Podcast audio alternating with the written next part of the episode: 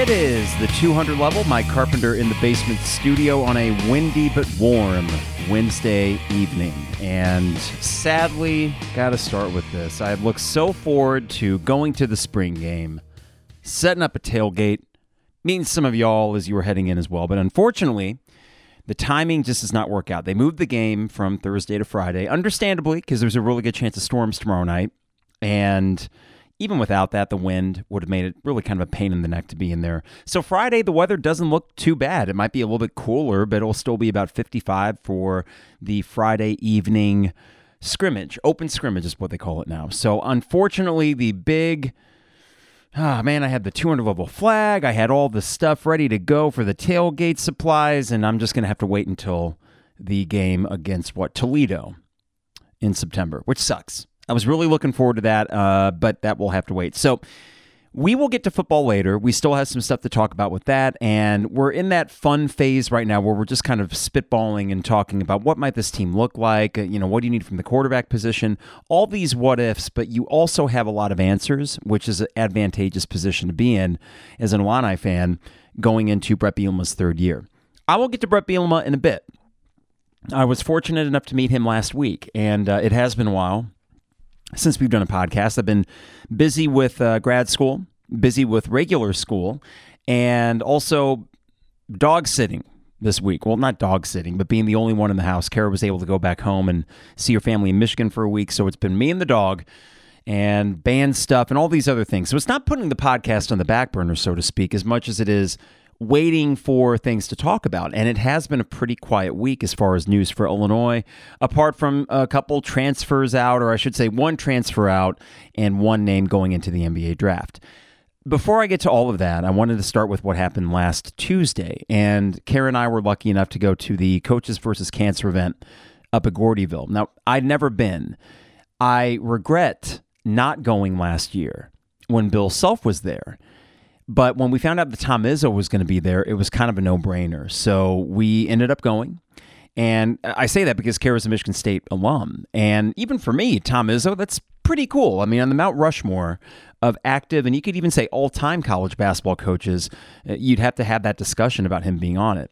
So we get up to Gordyville on Tuesday, and the doors are supposed to open at 5:30, but they already had the thing open basically at 5:15. So we just waltz in there very chill. Uh, all the people extremely friendly. So the way this thing is run, I got to say, expertly done. Uh, there, there is no hassle whatsoever, despite 1,500 people there, whatever the uh, number was. You had plenty of room to move around, easy getting food, easy getting drinks, just super convenient and the vibes are good because everyone knows they're taking part of something good and and it's casual and you got some people wearing cowboy boots. Everyone's basically wearing jeans. And uh, yeah just on on to on top of that basically a 75 degree day. It was during that really warm stretch that we had. So the vibes were great and we walk in and decide to do just kind of a quick once over of the place. And i'd even asked her on the way up if you were to meet Tom Izzo, do you have something that you would say to him? And she kind of did. So I said, well, that's good. Just in case you do, it's always nice to have something ready because in that moment, you don't always know what you would say. I, I met Bono, for example, back in 2017. And for me, it doesn't get much bigger than that. I'm a huge U2 fan. And it was a 10, 15 second interaction, but I had kind of in my mind knew what I was going to say if that if that presented itself. And I just said, thanks for the music and I had a Joshua Tree LP and said, you know, this is the LP that my dad introduced to me when I was three, and it, this album has meant a lot to me. So I had something ready to go. She did too. And after we do a quick once over, and uh, I don't know if we had gotten a drink yet or not. We, we had gotten a drink, yeah. We spot my friend Ken, and he was up there with his dad, and he's easy to spot. He's got an orange and blue Hawaiian shirt, and just kind of like in a sitcom almost. Oh, hey, there's Ken. We go over there. He gives us a little wave, and he points over to his left, and he says, "Yeah, uh, good timing, you guys. Uh, I just got a selfie with Tom Izzo." And we look over, and about ten feet away, standing pretty much by himself. I mean, th- there was no rush of people. Is Tom Izzo? Now he does not cut a very daunting figure. This guy's maybe five nine, right? He's shorter than both Kara and I, and just kind of an unassuming dude wearing a untucked button down and you know just casual enough for an event like this and he's kind of scoping out the scene looking at this gigantic rodeo slash auction house. and taking it all in. So I look at Kara and I'm like, well, should we do it? Yeah, okay. So up we go. And Kara had decided to wear for this occasion. She did have a green Spartan Strong shirt. And with everything that happened, what was this back in February? Uh, the shootings that happened up at East Lansing, it, it hit close to home for her and another buddy of mine that went to Michigan State. And Izzo sees at least the green and he says, ah, you know, and he kind of says something like, someone after my own heart. And he raises his hands to give both of us a high five. And we end up talking to him a little bit. We, this is probably two to three minutes that he's having a conversation with us. And he asked, okay, where'd you meet? Where are you from? And Kara told him that she's from Michigan. So we got into that. I let him know I was an Illinois fan, and somehow Bill Self came up. I think it was because I mentioned the year before Self had been up there, and he said, "Yeah, man, I hope I hope Billy's doing all right. I mean, I know he will be, but we were all scared there for a little bit." And I told him the quick story about how Bill Self broke our hearts back in 2003. But he was gracious enough to give me an interview when I was a high schooler, uh, high school journalist at Urbana. So this two three minute interaction, you know, there's the old adage of never meet your heroes, and I'm not going to say that Tom Izzo was a hero, but he's certainly a legend. And to see how gracious and warm he was to Kara with her Michigan State shirt on, being an alum, the one thing she had ready to go, and she said to him was, you know, I want to thank you for how you've represented uh, the Spartan community through the years. And of course, that had increased resonance with what happened back in uh, what, two, three months ago. And it was at that moment he actually gave her a hug and just a very warm interaction. And, you know, you, you have moments like that. And even though I'm not a Michigan State fan, and we didn't ask for an autograph or anything, we just wanted her to get a picture. We just got one with her and him. I didn't need one we were buzzing. You know, I was buzzing. We got in din- uh, the dinner line immediately after, which was a big mistake because we weren't hungry. you, when you're buzzing like that, you're just more focused on did that just happen, and the ease with which it happened. So I can't recommend it enough. The event was super cool. If we wanted to meet any other coach up there, we could have. Uh, we didn't really have our sights set on that, except for Bret Bielema and uh, I was kind of going back and forth on this because there's the part of me that says, okay, you are talking about the team, you are a fan, but you reserve the right to criticize these coaches, but not if you ask for pictures of them or with them. So I was I was towing this weird line, and I know I've talked before about Robert and his relationship. Robert just posted a big podcast with Bret Bielema, and it's a tricky line to balance. But what the hell? You know, uh, I'm a big fan of Bret Bielema. I think that he's the guy. So I got a picture with him and uh, a cool interaction with him. He's uh, relatively short on words, but he was friendly. And you could kind of see him doing work, taking phone calls on the side of the Gordyville uh, auction house. So overall, it's pretty cool to be in the vicinity of people that you see. I don't care who you are, to be in the vicinity of people that you see on TV all the time. You know, you're always going to be a little bit starstruck. And with the coaches that were there, I was most impressed actually with Fran McCaffery. I thought that as dry as he appears sometimes, he actually came off as very affable and normal. So I think as I saw someone on Twitter say, you know, he's a jerk on the court, I think, and I would agree with that. But apparently very nice off of it. And him and his wife have been very active in Coaches versus Cancer. Fred Hoiberg, great dry sense of humor. Tom Izzo was Tom Izzo. Matt Painter was an open book and just went in on the transfer portal. And Brad Underwood was a good MC, so to speak. Uh, it was really, of course, Brian Barnhart and uh, Tim Sinclair were the MCs, but Brad Underwood did take more of a role of kind of facilitating and in- introducing people. And yeah, I would really recommend it. I think next year we'll try to do a 200 level table of some kind, some way, and we'll see because how do you top Bill Self the year before? Bill Self and Lon Kruger the year before and now four other Big Ten coaches. Eh, that's a pretty impressive haul from Underwood. So that was a week ago, and I would have talked about it earlier. And I know it's kind of old news, but wanted to start with that little anecdote and say sometimes it is okay, in fact, to meet your heroes. And uh, no disappointment whatsoever from Tom Izzo. In fact, it was an even cooler interaction than we could have hoped for. All right, so let's see here. Um, before we get into spring football, and before we get into transfer portal palooza, got to remind you that the 200 level is brought to you by DP Dough online at dpdough.com for all the best deals and prices. dpdough.com. These guys deliver anywhere in Champaign Urbana. So go online to dpdough.com. You can have a custom zone with any topping you want, or one of their favorites like the Maui Wowie or the Buffer Zone delivered piping hot to your doorstep. That's dpdough.com. Also, Dogtown Heating, Air, and Plumbing, it's time to get that AC checked. It's been warm, it will only get warmer. So give them a call at 217 841 4728. That's 217 841 4728 to get that AC checked out. We got ours scheduled here for a few weeks. Dogtown Heating, Air, and Plumbing your excuse me your home's best friend. Frog in my throat. And finally state farm agent brian hanson online at brianismyguy.com life auto home business renters you name it brian is my guy. And he can be your guy as well. We are uh, working with Brian for homeowners and auto. It's been really easy for the two and a half years that we've been with him. Plan on staying with him for the long haul. And once you get started with Brian and his staff, you will understand why. That's Brian is my guy com. Champagne Showers Podcast Network, appreciate them and appreciate you all for listening. Uh, no video stream tonight. Went for a run, came back, um, had a snack, and just popped down here. And okay, you know, if there's not a need sometimes to do video streams, it'll be a little bit more intermittent as we're in the proverbial off season. So the plan is knowing the way the transfer portal will kind of string itself along here, we're just going to do podcast as news crops up. And that will continue into May.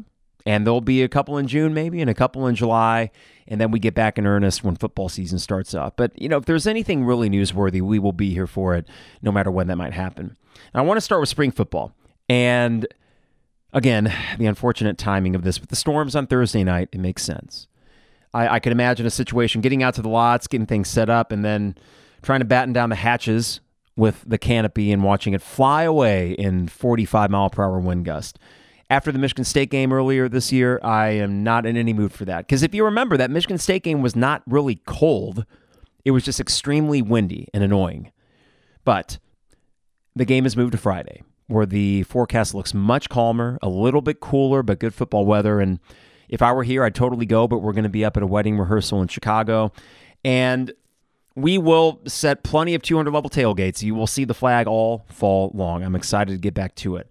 But as far as what we've learned or you know what questions still remain as we exit spring football, let's start with the obvious questions that hopefully we get a few answers to or at least a gleaming of what the answers might be on Friday. That's quarterback play. And it really comes down to Luke Altmyer. If you were to tell me that Luke Altmyer can have a year of similar efficiency or anywhere close to what Tommy DeVito did, I think we're going to be okay because what he lacks in completion percentage compared to DeVito, I'd like to think that the ceiling's a little bit higher as far as going downfield. And just by virtue of opening up the playbook a little bit more, feeling like you can stretch it to a Pat Bryant specifically, maybe that will um, offset the need for him to be like 70% on third down, whatever ridiculous thing was DeVito was uh, during the 7 1 start. So Luke Altmyer is the story, but I think if you take a more macro approach, and this will be something we harp on a lot, it's going to be Barry Lunney. And I want to be careful and not fall into the trap that I kind of did with Kofi, thinking that, well, when Kofi leaves, this means the offense for Illinois basketball will open up. And a similar argument might be made that, well, when Chase Brown isn't here and he's not the focus of the offense getting 30 carries a game, maybe Barry Lunney will open it up. I do not want to discount the impact that a Chase Brown has. But I also do think there is a bit of a psychological thing. He's he's a safety blanket of sorts, where you know that you're going to get something positive from him every time he touches the ball. So why not continue to feed him? It's the safest option, and that maybe there's something to be said about not always going with the safest option. So this year is really less about Luke Altmyer and more about Barry Lunney. And you'd like to think that everybody else coming back on offense, taking that step, will help alleviate what Luke Altmyer has to do and a little bit what the running backs will have to do. I, I think Reggie Love will be fine. Josh McCray, I can't count on. I, I just think that until I see he's not made of straw, I and that's not a slight, but just way too injury prone. I can't bank on any of that. And then you're looking at Jordan Anderson and uh, Aiden Lowry. Lowry, why can I say that name? Jesus, you know who I'm talking about. then you're looking at those guys as potential backs. And I don't think Fegan is going to be, or Fagan is going to be a guy that they can go to this early. So that's kind of the question mark. Two of your most important positions, quarterback and running back. Everything else you feel pretty good about. And I just like to think, and I don't know if this is really just reaching for straws here, that that idea that you progress with an extra offseason of work will in fact be the case for this offense. I don't think the offense needs to be that great, though. I, I, think that overall they can be as good as last year just by virtue of being year two with Lunney. I think the defense has an opportunity to be statistically not all that different from last year. Scoring defense, top in the nation, probably not. But I think the way that this defense plays, and I'm I'm really big on the Aaron Henry hype train. They posted a video of him in practice, mic'd up, and watching him work specifically with the secondary guys. I don't think the secondary, the way that they play, is going to be much different. You do lose, of course, a top 10 pick in Devon Witherspoon and two other draft picks in Sidney Brown and Quan Martin. That hurts. But I think with Taz Nicholson back there, a few returning guys, and then just an overall who's who of talented but unknown football players, you can piece that together on the strength of your front seven. And there's enough continuity to make me think, okay, you mix that with the fact that Bret Bielema is your coach. And again, we're now we're going a little bit less with, uh, you know, we're going a little more intangible quality, but I do think that the record of Bret Bielema in the Big Ten speaks for itself as well. I have faith that this staff knows what they're doing. I have faith that they actually are looking at the schedule and not thinking seven and five. They're thinking, how can we win the Big Ten? How can we have a better year than last year? While us fans, understandably, given the history of Illinois football, are just saying, make a bowl. It's kind of a nice position to be in. It only gets ugly if they don't make a bowl. And at six and six, depending how they get there, you might be thinking, well, was there really any progress this year, or did we take a, a major step back? I get the feeling this team is going to finish between seven and nine wins because the schedule kind of allows for that. And I think that some people are sleeping on the amount of returning talent or returning players.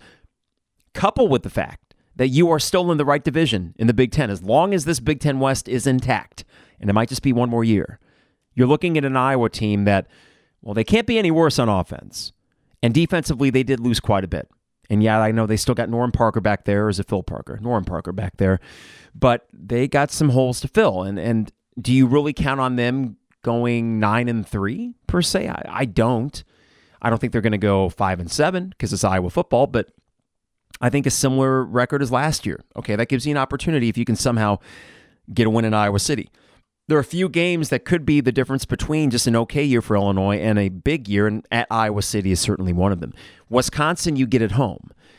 October 21st, my birthday, 37th birthday, Wisconsin here for homecoming. And I actually think that's going to be a good matchup for Illinois. I think Wisconsin is just being picked second, mostly because of the name. We need to consider the fact that Luke Fickell is going for the long play here. Yes, he did get some talent at quarterback, but he is switching up a lot in how Wisconsin does it. And these sort of wholesale systemic changes don't always come easy. So, not saying this is going to be a Scott Frost situation.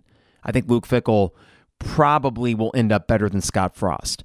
But in year one, I don't know if it's going to look that smooth right away. I will take year three of a Bret Bielema with the system well in place over a year one of Luke Fickell inheriting a program that wasn't really brimming with superior talent.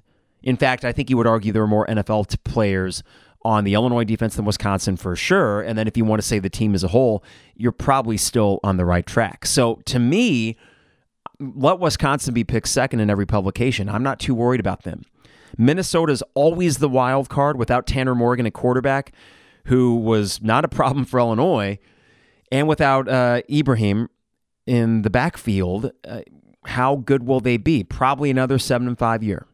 That seems to be kind of the Glen Mason thing going on for PJ Fleck. And that game at Minnesota, huge, right? The games at Iowa and Minnesota are gigantic. Purdue, not a threat, though I will still be nervous when you play them. I think we all will be because of the narrative. Nebraska, you get at home. Northwestern, you get at home. All that to say, don't you think in that football performance center, they're thinking Big Ten West? Don't you think that with all the veterans on that team, they didn't come back here to go 7 and 5?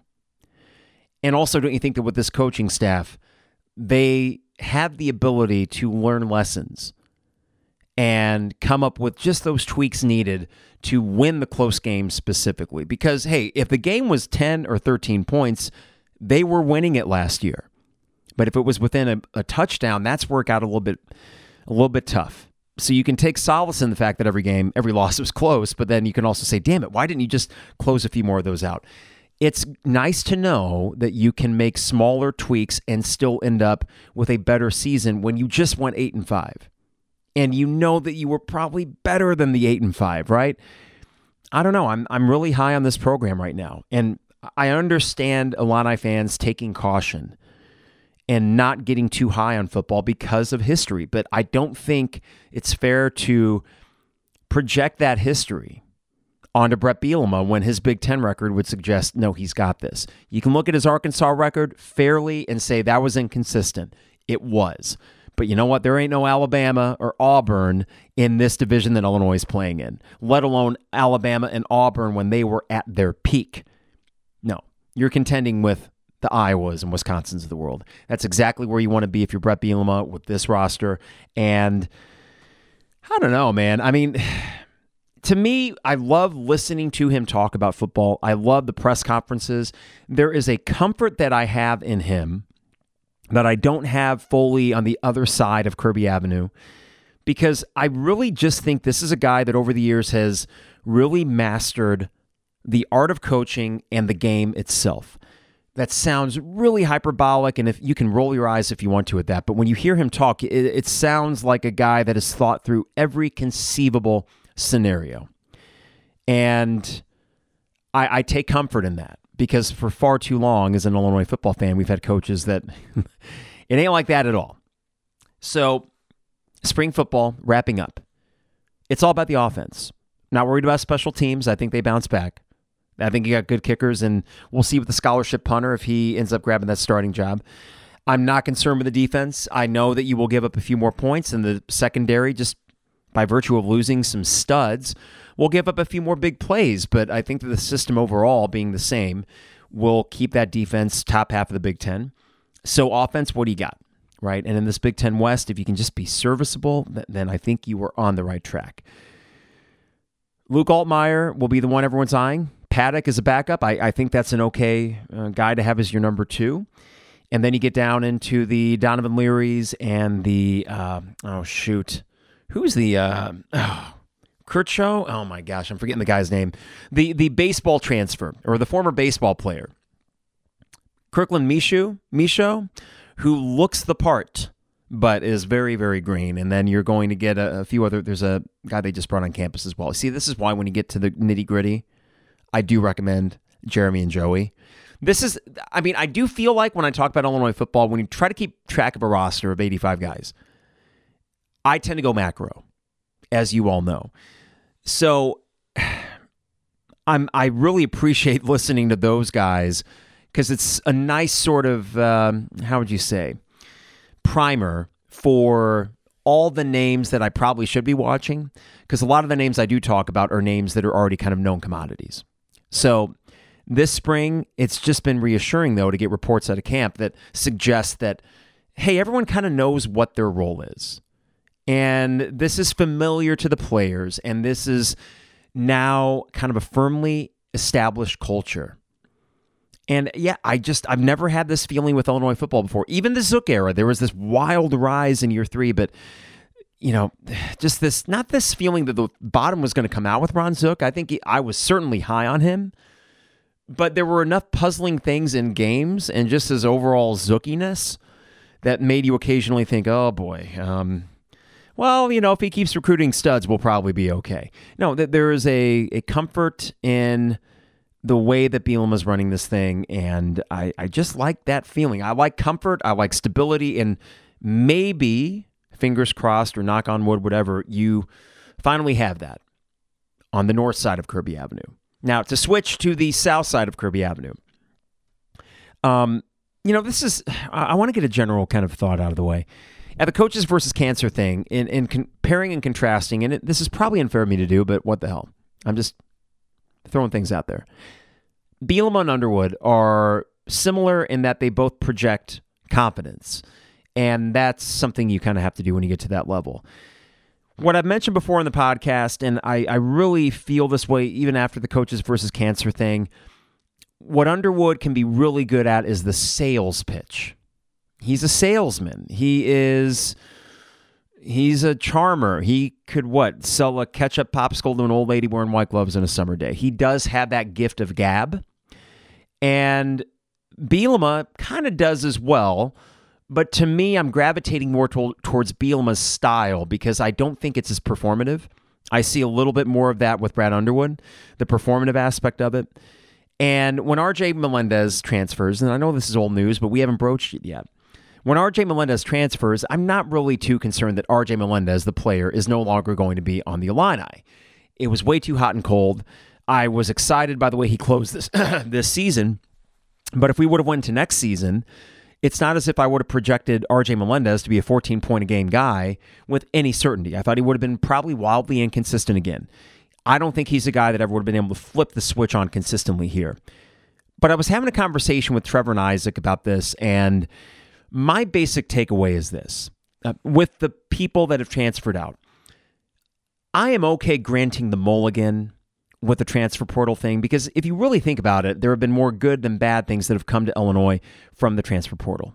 I, I, mean, if you look back, and maybe not just transfer portal, but the way that Brad Underwood has been able to acquire talent, dating back to Andres Feliz from JUCO, Alfonso Plummer from Utah, he has shown the ability to identify guys to fill roles, and he is clearly going that direction with this class. And we're going to get to Domask and uh, Harmon in just a second, along with another name that's on campus right now.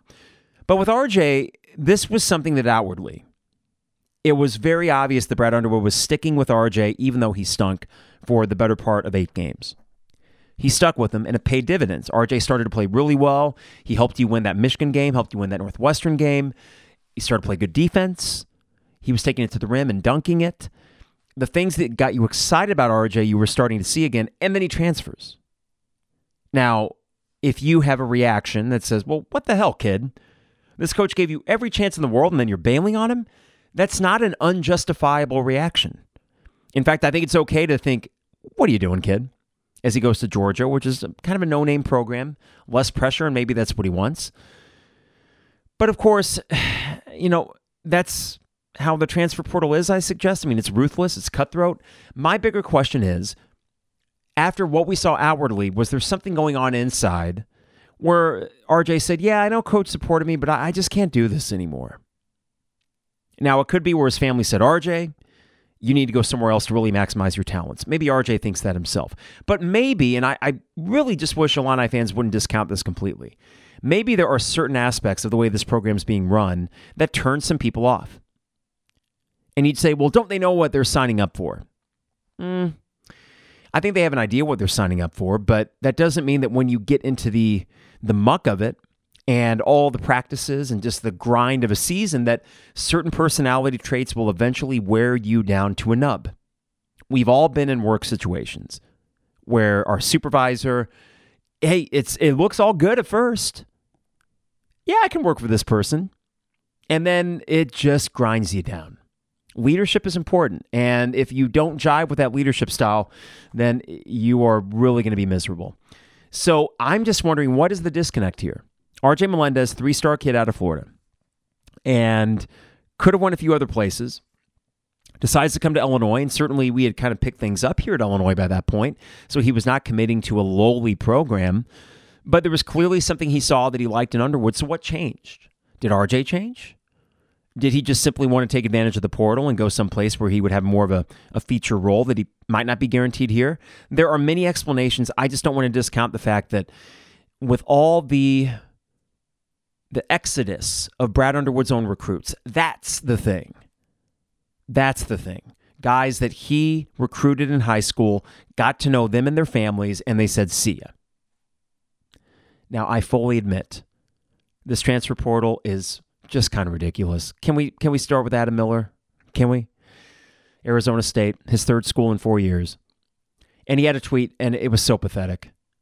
Uh, this is the last time you're going to find Ace in the portal, I promise. Okay, kid. I say kid, he's 21 or 22 now.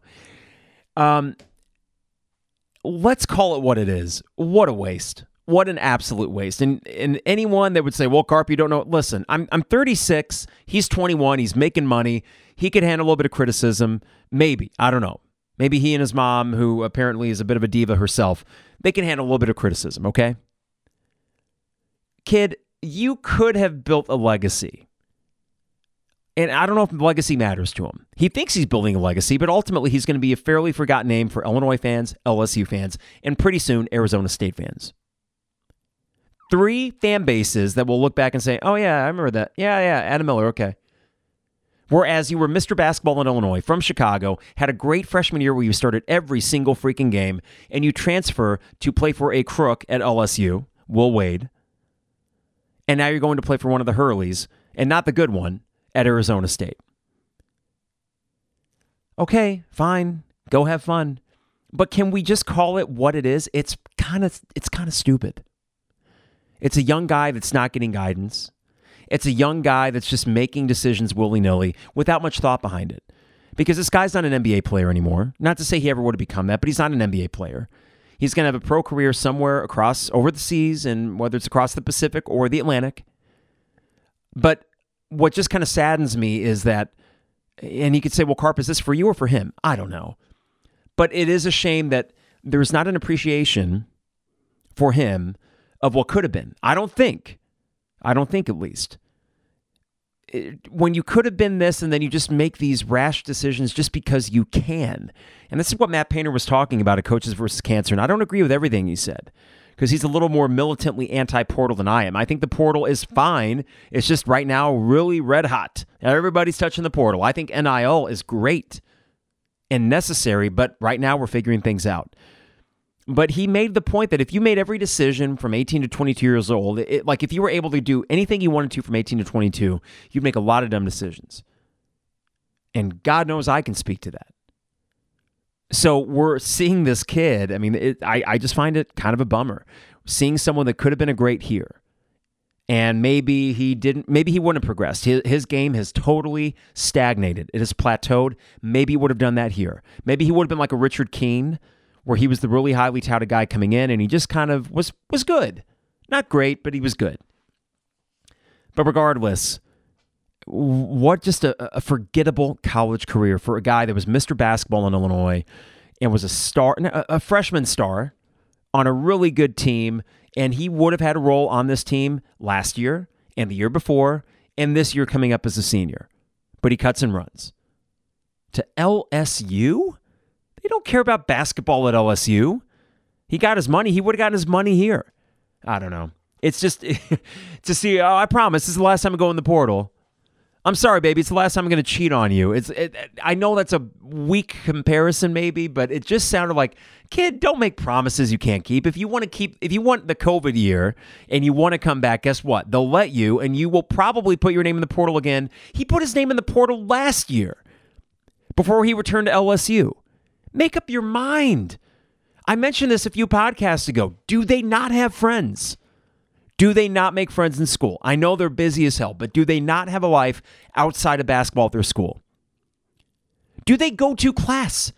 This is someone that was tweeting this from Chicago. I swear, like, I'm kind of glad, if, if we're being honest, that we're removing the student athlete kind of mythos.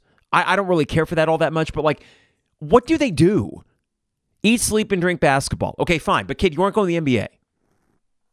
And you'll play pro somewhere for a little bit. I just these people are fed. These these high highly recruited athletes, so many of them are fed not lies, but they I think they really do think they are the greatest. I really do think that Adam Miller thinks he's like an NBA player. And that he's awesome. He he calls himself ace in the third person. Kid, you're going to be a a 22 year old senior in your third school in four years. That, that's that's nothing special. What a bummer. I don't know. And that might be a completely misplaced rant, but I had to get that out there because it's just, you know, um, it's just lame, I think. Let's bring it back to the guys that are coming to Illinois.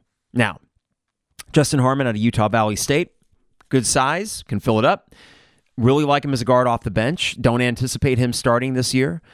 And then also Domask from Southern Illinois. I texted Lon and he said, Hey, that's a solid get. And the more I hear about him, the more I like that this is probably a guy that does everything well and doesn't make mistakes. And if we pull their hair out enough last year of all the players that were just kind of running around like chickens with their heads cut off on the court. Like, what the hell are you doing? Well, there was a lot of that last year. I do think that the two acquisitions so far, and I say acquisitions like they're free agents because they basically are, it's promising to me because it is a case of Brad Underwood identifying need and not necessarily having to get the splashiest guy.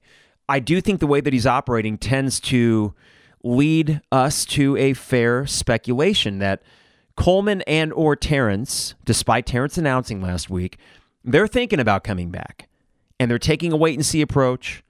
But don't you feel more confident in one of them coming back than none? And don't you think there's a glimmer of hope that both come back? And if you do that, coupled with Domask and Harmon, and now Quincy Guerrier, if I'm saying the last name correct, who's in on a visit right now from Oregon, and it sounds like that's close well, then you're looking at a roster that's got a lot of age and experience and guys that have roles, defined roles. Still got to get that point guard. And I don't know who that may be. Tiger Campbell, uh, everyone keeps throwing that out. That would be amazing, but I know there's a few others out there. And you can go on the message boards and see all the names kind of percolating. But I like this targeted approach that Brad Underwood is taking. I really do. And Lesson learned I think that you can piece together a smart, wily veteran group to win a conference title and to make a run in the tournament. And as I looked around at all these teams making runs in the tournament, sure, the athleticism was great and all that, but far and away, these were well pieced together veteran teams. And that is kind of the MO going forward. Yeah, of course, you take an Amani Hansberry, and then, of course, you take a Morez Johnson out of high school, but I don't need many high school guys anymore. Why? Let, let the other schools that are smaller than you be let them be the proving ground. Let them be the minors. I realize this is a negative consequence of the transfer portal, and if you're a fan of a team from the Valley like a Southern, it kind of sucks, and uh, that's an unfortunate unfortunate consequence of this. But as an Illinois fan, and for selfish reasons, take advantage of it. And they've done that so far with the two names they brought in, and I'm excited to see what they do going forward. But if you get Quincy Guerrier, he's a six foot eight forward. He was about a 10 and 6 guy last year for Oregon. He shoots 34% from three. Very bad free throw shooter. That was a little bit troubling, but he listen, he's got the body type. I, am assuming he's a good defender. I think he's someone that could play 20 minutes a game.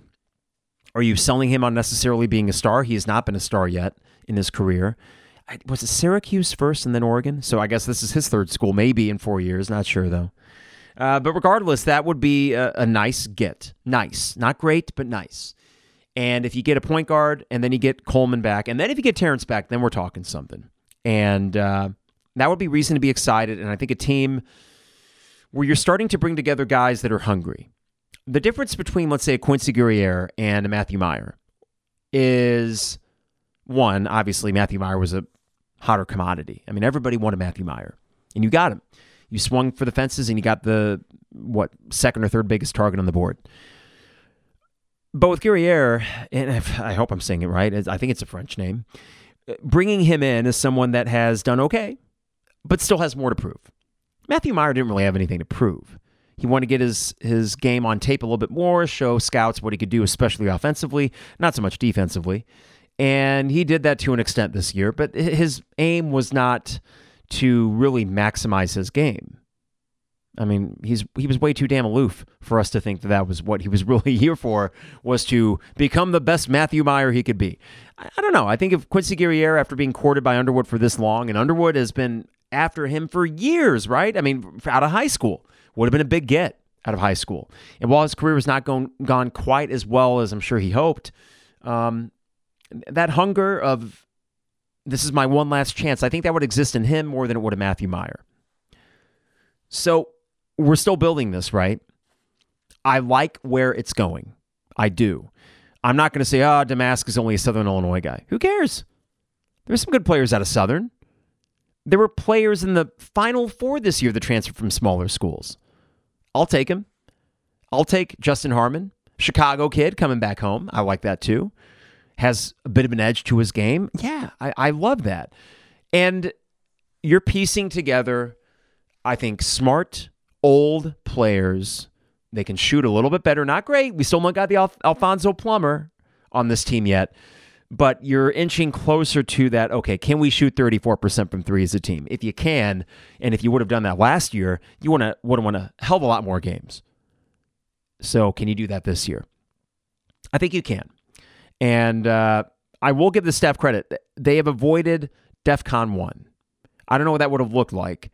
Uh, but losing RJ and losing Epps, and it, it does suck to lose Epps. You got to get a point guard, and I think they will. Uh, that is not DEFCON 1. That's maybe like DEFCON 3, which means not quite as serious, right? So you can replace that to an extent, and they are sitting here on April 19th with targeted a targeted approach that I think is serving them well and will serve them well as they finish this roster out. All right, uh, that's all I got today. And we're going to see if news breaks, and we'll try to be here for any news that does break. But um, before we get out of here, I want to remind you DP Dough online at dpdough.com for all the best deals and prices. Excuse me, dpdough.com. Also, Dogtown Heating, Air, and Plumbing, your home's best friend. Give them a call at 217 841 4728. Dogtown Heating, Air, and Plumbing. And finally, State Farm agent Brian Hanson online at brianismyguy.com for life, auto, home, business renters, you name it. Brian is my guy, and he can be your guy as well at brianismyguy.com. For Champagne Showers Podcast Network, appreciate them and appreciate you. You can always rate and review us at Apple Podcast or follow us wherever you get your podcast. And uh, like I said, this is not quite the off season um, because there's plenty of news, but it comes in bits and spurts. So we are sort of on call and we'll be ready to go when the next big hammer drops. If it is Quincy Guerrier, as as many suspect it will be, don't know if we do a separate podcast for him, but I get the feeling that these dominoes are starting to fall, and they're starting to fall rather quickly. And don't you feel like within the next two or three weeks you'll have a pretty good idea where this roster is? Um, I, I, have some confidence in that. So. In the meantime, if you're going to the uh, spring football game, enjoy it. I wish I could be there, but we'll get all the fun tailgating action when we get back into the fall. And let's just hope Luke Altmyer is slinging it left and right, hitting Pat Bryant for 40 yard dimes, and uh, Johnny Newton and Keith Randolph for the five snaps they play. They look dominant. Listen, it's a good football team, it's a favorable schedule, it's a coaching staff I believe in, and I'm feeling good. I'm going to be so freaking pumped before that. I'm going to be really excited to get this thing underway, even though we still have what? Ugh, four and a half months. All right. Everybody take care. We'll see you soon. It is the 200 level.